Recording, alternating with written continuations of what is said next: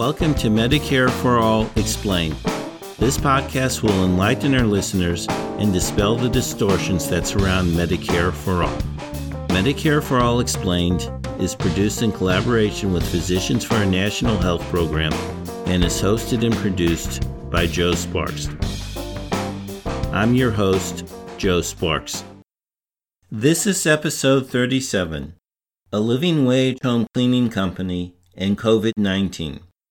My guest, Aaron Sayedian, is originally from a small town in western New York and has lived in the Washington, D.C. area for nearly 15 years. He created well paid maids to help bolster the living wage movement by demonstrating that living wage businesses can be successful in traditionally low paying industries. Prior to founding Well Paid Maids, Aaron worked in management consulting and international development. Aaron Sayedian, welcome to Medicare for All Explained. Thank you. Happy to be here. I'd like to start by asking you to tell in your own words what the ideas behind well paid maids are. And one of the things that you do is provide good benefits. And then I'd like you to explain why you decided to provide good benefits for your employees. Sure thing. Yeah, so Well Paid Maids is a living wage home cleaning company. We operate in the DC area. Uh, we have 15 employees. And um, the whole idea behind the company is to take uh, home cleaning, which is usually um, a pretty bad job with low wages and, and bad benefits, and try to turn it um, into a much a much better job. And, and in doing that, demonstrate that you know even in these sectors of the economy that um, are known for exploitative practices, um, known for low pay, that you can put together a high road living wage business model and, and still be a success. And so um, you know that's that's what we're all about. And uh, I founded the company uh, just uh, around two and a half years ago, almost three years ago. And um, basically, what it was was I saw this burgeoning living wage movement out there, and I, I, was thinking about how can I contribute to it. And I thought it'd be really useful. There could be a, a business that's basically saying, "Look, we're kind of like a, a, living case study for the living wage movement, for the high road employer movement."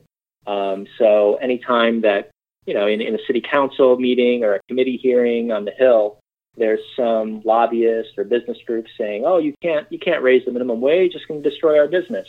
Uh, wouldn't it be great to be able to point to another example that says, "No, you know, don't don't believe the chicken little. The sky's not going to fall if we do this. It's actually quite viable." And so that's what that's what we've done, and and you know that's what I've had the privilege to be able to do over the past few years is not only run the business but engage in um, a lot of activism, and um, of course, Medicare for All is, is, is a part of that. Um, to your question about uh, about benefits, you know, I, I, set out to number one make a, a living wage company, um, but very quickly decided that um, uh, a good benefits package. I usually call it a white collar style benefits package because it's mirrored on what I was getting when I worked in management consulting, which was my last job before this. Um, because benefits are such a uh, an important part of, of compensation, of course. Um, you know, a job with good benefits is is uh, as beneficial or, or, or, potentially even better for a worker as a job that, that pays a living wage. So right out of the gate, I decided that we need to offer best in class benefits, including good health care. And before COVID struck, how was business going? Things were going really well. So started in the summer of 2017. That's kind of a partial year. We're just starting out. Uh, it's not really um, a great place to start in terms of the numbers. But then if you go into the next year, 2018, uh, we did around $300,000 in revenue. Um, and then the following year, uh, $600,000 in revenue. So we were growing at a really steady clip. Uh, we had a really enthusiastic base of customers who uh, proved to be very loyal to the firm. And actually, just a few months before the pandemic started, I had hired a second manager who was tasked solely with growth and recruiting. So in 2020, um, before all this started, I really had my eyes on uh, growing the company to a much bigger size because, you know, in the prior years, the the appeal of the business model to customers as well as uh, employees, I think, had really been proven. And so this year was supposed to all be about growth, but obviously that's that's not happening now. We'll get to more on the effects of COVID, but what I'd also like to know is how challenging was it to provide health benefits before COVID struck?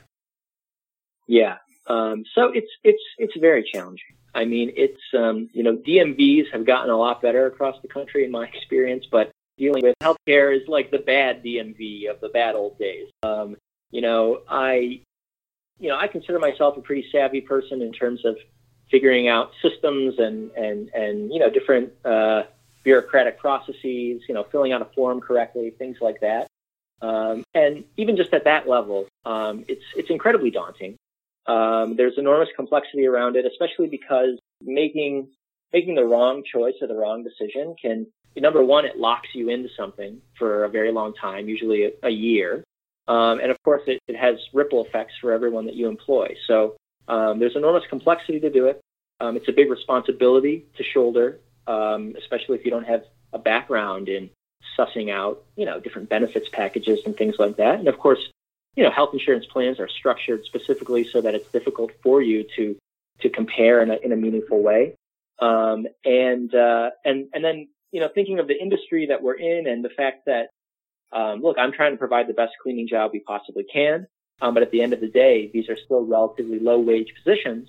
Um, I was struggling with how do we provide good insurance that's still usable, and so that means things like thinking through not only the the premiums and what share needs to be, um, you know, needs to fall on the employer's shoulders for employees to actually be able to afford this.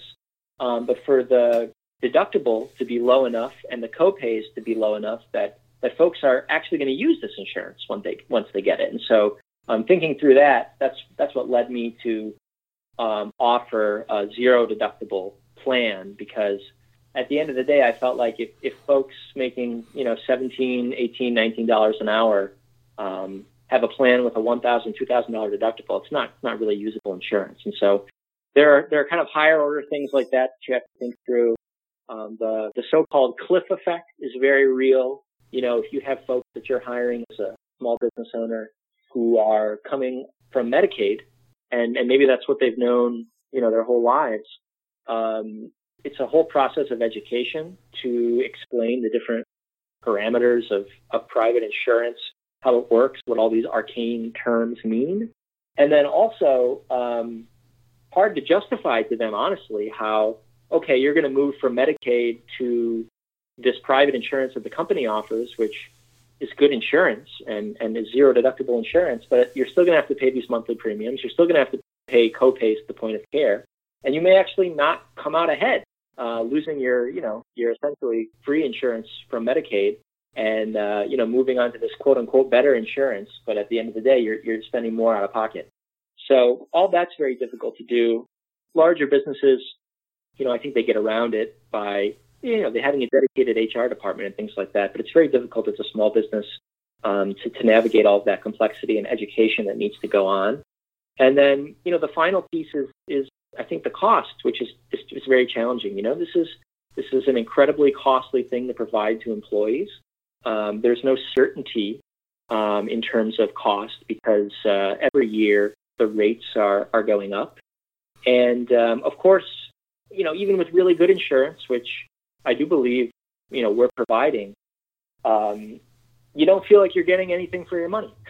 you don't feel like uh, your employees are getting uh, uh, something uh, as good as what it costs for, for, for their money as well, for what they're kicking in.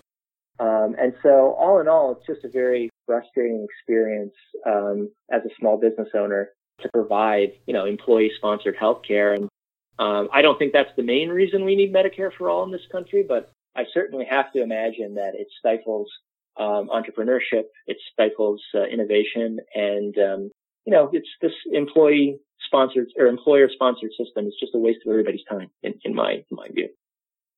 Yes, I have talked to people who help entrepreneurs, and I can tell you, always one of the biggest concerns is health insurance. One thing I'd like to ask what is the lowest wage that you pay your employees? 17. $17 an hour is what we start folks at. and um, we base that on uh, there's something that a, uh, professor at MIT puts out. It's called the MIT Living Wage Calculator, and it basically computes for every metro area in the country um, what the living wage is for that you know that city and its surroundings. And so we use that to set set our wage, and um, it's it's seventeen dollars an hour currently in the DC area, but year to year it gets it gets updated. Right. But I wanted people to understand that not only do you provide good benefits, you provide a good wage, especially for this type of work. Yeah, yeah, that's right. So, you know, you mentioned some of the challenges just that businesses have dealing with healthcare, but I'd also like to move on. So, just first, how has COVID 19 affected your business? Yeah, it's uh, it's uh, it's like a meteor strike. It's uh, we're uh, we're we're functionally not operating uh, right now. You know, I keep tabs on things, of course, as as the owner. Um, but since the middle of March, um, I shut the business down voluntarily. Uh, you know, cleaning was designated actually as an essential service in our area, but I mean, I don't really agree with that. That's another story. Um, but in any case, out of concern for employee safety, customer safety, and when things were you know, really spiking um, back then uh, for the kind of viability of our, our local hospital system. I didn't see there to be any way to justify remaining open. Um, to give you some perspective on that, you know, the average cleaner is going into 40 or 50 different homes a month. Um, very often people and their kids are home, and especially with white collar workers uh, having started uh, telework during that same time and, and schools also closing, it, it, would have increased the incidence of folks being home during a cleaning. And so I didn't really see any safe way for us to operate. And truth be told, I, I still don't. Um, so I'm making, I'm making contingency plans for how do we operate in a, you know, new normal based on COVID-19. And that's primarily because, um, although I, I really have no desire to reopen the business, um, I did a, a basically a survey of my staff. And while they're in a very similar position in that, you know, they don't want to go back to work and, and risk their lives for this job. Uh, at the same time, policy is forcing all of us to one way or another get back to work. Um, you know, my, my employees are very concerned about the top off of, you know, for unemployment running out and what that's going to do to their ability to take care of their finances. Um, you know, we set up a GoFundMe when this all happened. Our customers have been very kind to us. We've raised $25,000 through that, and that's really helped our employees, but ultimately, you know, once unemployment becomes uh, less generous, um, I, I need to figure out some way to to uh, to make this job as safe as possible for my employees again. And so, you know, we will be, I think, opening sometime in the next few months. There's no there's no hard date, but um, right now we we are closed. And I think a lot of businesses and employees have the same problem. Now, what has happened in terms of providing benefits, especially health benefits to your employees at this time? Yeah, so that's of course um, yet another illustration of why uh, why we need Medicare for all. Because um, as you know, I won't be the first one to say this. If your if your health care is tied to your employment, obviously when you lose your job, you you don't have uh, you don't have a great a great solution. And so I'm trying to do what I can for my folks so the first month uh, in March, um, I, I, paid for the premiums out of pocket um, so that our health insurance could continue. You know, I didn't want to throw people off of their insurance during a pandemic. And then in April and May, I I, I considered a, a great thing that the PPP program did include costs for for health insurance. And so through the PPP program, for those two months, um, their health insurance premiums were were covered. Unfortunately, you know, the PPP program didn't have a long timeline, and so um, we're back to this month, uh, me paying for their their premiums out of pocket. Um, it's not something I can do forever. Obviously, it's it's not sustainable. Um, but what I I've I've put in, in place for next month, and and probably a, maybe even a month after that, is that uh, DC HealthLink, which is our local, you know, Obamacare exchange, is letting businesses essentially defer premium payments for a year. And so it's not a real solution. It's still another form of treading water, but, um, you know, I, I can't afford personally to keep keep carrying the cost of this on my own without any revenue. Um, and so it's just a can I'm kicking down the road right now. And, you know, come next July, you're going to have a pretty big bill to. Well, I understand it's a can, a can you're kicking down the road, but, you know, other than cutting benefits, what other solution is there? Right, right. And of course, you know, some people might say, well, you know, you can throw people off their insurance and they they can get onto Medicaid. Uh, that might be true for some of my employees. For others, it, it, might not be true. And, and honestly, based on our experience with unemployment during this crisis, um, I think that it's it's very clear that the process of getting on Medicaid will not be easy um, because I know the process of getting on unemployment has been, uh, you know, very hellish for for a lot of my staff members. Um, some of them during the initial uh, kind of big layoff wave when everyone was applying for unemployment, um, they weren't even able to get on unemployment by the time that we were getting back onto payroll finance through PPP, um, which was around five or six weeks, they'd still not successfully gotten through the unemployment office. So, um, you know, not everyone would have been covered or will be covered by, by Medicaid. I think there's uh, real concerns about how easy it would be to get on to something like that. So, yeah, there's there's no, I mean, there's no option. There, there's no option. Society is not providing an option. Um, you know, luckily there are some forward-thinking members of Congress that have put forth some bills um, that would make it easier to get on to some form of public insurance. But um, you know, as it stands right now, it's, it's either you know reopen and risk everybody's health, or uh, stay closed and throw people off their, their health insurance. So it's a it's a lose lose situation.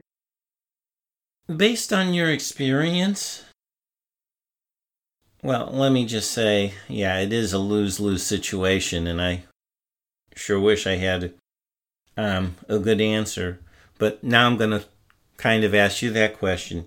Based on your experience, what changes would you like to see, you know, in our healthcare system to deal with COVID 19 now? And you touched on that a bit, Medicare for all, and then in yeah. the long term. Yeah. Yeah. So, I mean, look, long term, ultimately, my goal is, is Medicare for all in this country. I do think that we can hopefully uh, win it. But uh, in the short term, to deal with COVID 19, I mean, my biggest concern is that we would waste this crisis by shoring up what I think is a, a failed, corrupt system. And so um, I'm really hopeful that we can put in place some solutions that kind of turn away from private insurance and get more and more people on different forms of public insurance. I mean, you look at what happened with the Affordable Care Act and the Medicaid expansion being basically the most popular part of that, that law um, the thing that's kind of gained the most traction, even in some states where you, you might think that you know that kind of politics would be um, you know the most uh, the most unpopular. It's actually proven to, to still be popular enough to win majority support. And so I think it's good politics to, get people onto public insurance in terms of um, you know priming the nation for the idea of, of, of Medicare for all.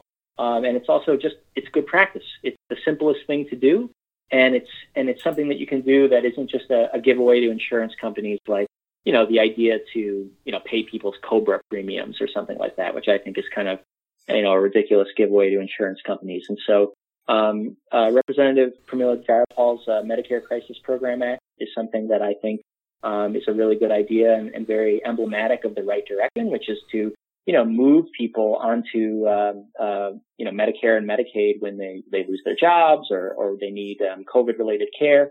And so I'd like to see more solutions like that where we're trying to find more ways to basically loosen the requirements for, for Medicare and Medicaid, expand the requirements, expand the scope, I guess, um, to get as many people onto those things because, um, I mean, I mentioned I do have concerns about how easily folks can get on to Medicaid. Um, but a lot of that's just a function of, I think, of, of, you know, resourcing and staffing. And if we actually make a, a commitment to say, this is how we're going to solve this particular problem, that that's, um, you know, that's a barrier that, of course, we can overcome. So, so that's, that's, you know, that's what I'm hoping, that's what I'm hoping happens, um, to get us out of this crisis as well as to tee up Medicare for all down the road. Well, that sounds good. So, I'd like to shift gears a little bit and ask, as a business person, what have you seen as the lines of attack from business people on Medicare for all? Yeah, yeah, there are certainly many. Um, and uh, part of the reason I'm glad that you know we're in business is that I can get out there and refute them. So, so that's great. You know, the one big thing that folks always bring up is, is choice, right? There's this, there's this kind of illusion that people enjoy making a choice about their health care and that if we move to a single payer system, you know, the, the great choices people currently enjoy at their jobs are going to be kind of vaporized and it's all going to be replaced with the national healthcare insurance system. And so, you know, I always like to point out that number one, my employees don't have a choice. We offer one plan for health, dental, and vision. And uh, the reason for that is in the past I offered multiple plans, um, but it was too difficult for, well, number one, it was difficult for me to administer it. And number two, it was very difficult for my employees to pick. You know, you can look at the different, you know, those government mandated sheets, the, the, the very, the dark blue and light blue charts that I think we've all become familiar with and try to compare your plan looking at the, the co-insurance and the, the premiums and the, the, the deductible. But it's very difficult to figure out what plan is going to work best for me. Um, especially because the answer is usually, well, the way to figure that out is to think about what your healthcare needs are going to be this year. And of course, nobody can think about that. Nobody can project what the future holds for their health. And so in the past, when I offered choice, my employees are basically coming to me and saying, Aaron, which one should I pick? And so I said, okay, in the future, I'm just going to pick the plan that I think everybody should pick. And I'll try to do as much education on that particular plan as possible. And so, um, you know, this, this, this myth around losing choice, I think is, is, uh, is really goofy. Um, a lot of, a lot of folks don't have choice at work. And, and when they do, it's a source of stress and confusion. So that's number one. And the other thing I always hear brought up is, is taxes, right? I mean, you can, you can think back to, um, a few different presidential primaries where Medicare for All was a, a big topic and, and, and the thing that, that constantly gets hammered on, especially from folks in the business community is, okay, everybody's taxes are going to go up. Everybody get ready. Get ready for more taxes. You're going to pay more. I don't think that's true. I mean, I have, so first of all, we pay an incredible amount for private insurance right now as a company. And every year the cost of it goes up. So that's number one. And, and number two, um, for, for why I think that's, uh, uh, a pretty bad angle of attack is I have an experience of moving as a business owner from buying a certain type of insurance on the private market and having it replaced by something um, that's being offered as a public public good. So short-term disability insurance is something that I've bought for my employees. Um, the company's paid 100% of the cost of it. Um, basically, since we started, it started a few months after we were in business. Um, this is for folks if they get injured or fall ill due to reasons outside of their job, which of course would be covered by work comp. So I used to provide that through AFLAC um, for a few years. Uh, but this actually next month, DC's paid family medical leave program is going to come into force. And I know what benefits are offered by that program. I know what benefits were offered through our AFLAC uh, subscription. And I can tell folks that we're going to be paying a third of the cost that we were paying in the private market for short-term disability insurance, which is roughly equivalent to paid family medical leave. And the coverage that's being offered by the public good that was put in place by the DC Council um, is better. So my employees are are getting are going to get better coverage, and um, we're going to be paying less. We're going to be paying less for this kind of public insurance. And so, to me, public insurance is not scary. Um, you know, uh, less less cost and, and better coverage sounds pretty great to me. And so I see no reason why that can't be the case for uh, Medicare for all and, and, and doing away with private health insurance. Well, it certainly can be the case for Medicare for all and will be the case. Most people, of course, will pay less taxes and get better coverage. And I'd like right. to add, I've never understood the choice argument against Medicare for all because under Medicare for all, you'll be able to choose whatever doctor or hospital you want. And that's, of course, more choice than any health plan because almost all health plans I know about limit your choice of doctors and hospitals, of medical providers. Absolutely. So it's just very weird to me. Yes. Before we end, is there anything that you would like to add? There's just one quick thing, which is something that uh, I've tried to think more about. It's not, it's not completely related to my experience as a, a business person, but I think it's worth mentioning, which is, um, you know, I'm really hopeful that obviously that we can win Medicare for all, but, but that when we do win it, it's not just the kind of thing where, um, you know, actors in the kind of healthcare part of the economy switch from ripping off consumers at the consumer level to ripping off the whole federal government. so I think a big part of this story um, is uh, the power of the big hospital monopolies, device manufacturers, pharmacy monopolies. And so I think that Medicare for all, I mean, it's great on its merits, number one, but one thing I wish people would understand more is that if we can have a single buyer in the marketplace, we can use it to really bring prices down. And so I think that relates to some of the cost arguments you see thrown around, which I think we both agree are bad faith anyway. Um, but uh, a lot of that's based on current pricing. And a lot of that current pricing is configured by just being a very consolidated market with big monopolies that have a lot of power. And I think one way to break the power of those monopolies is uh, by having a single buyer that, that actually negotiates. I'm dreaming about the different ways that Medicare for All is going to be fantastic for everybody. But um, anyway, that's my that's my parting comment. Well, let me just say, yes, it will have to be monitored. And the other thing that will happen once it's passed is that we'll have to keep explaining why it's a better deal because there's going to be a lot of people who are going to be pushing back against it, even if it passes. So we'll have to keep explaining it as if we were still trying to get it, in a way, if that makes sense.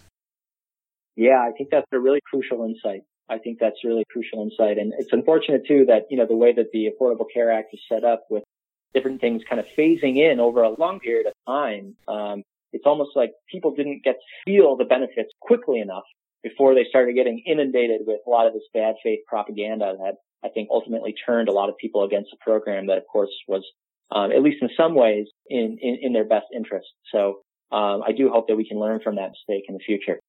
So do I. Aaron, thank you so much for being on Medicare for All Explained. It's my privilege. Thank you so much for having me.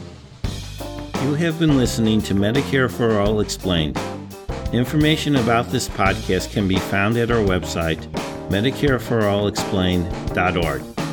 The music for this show is Super Bubbly by Jesse Spillane. The logo was created by Lily Sparks. Thank you for listening.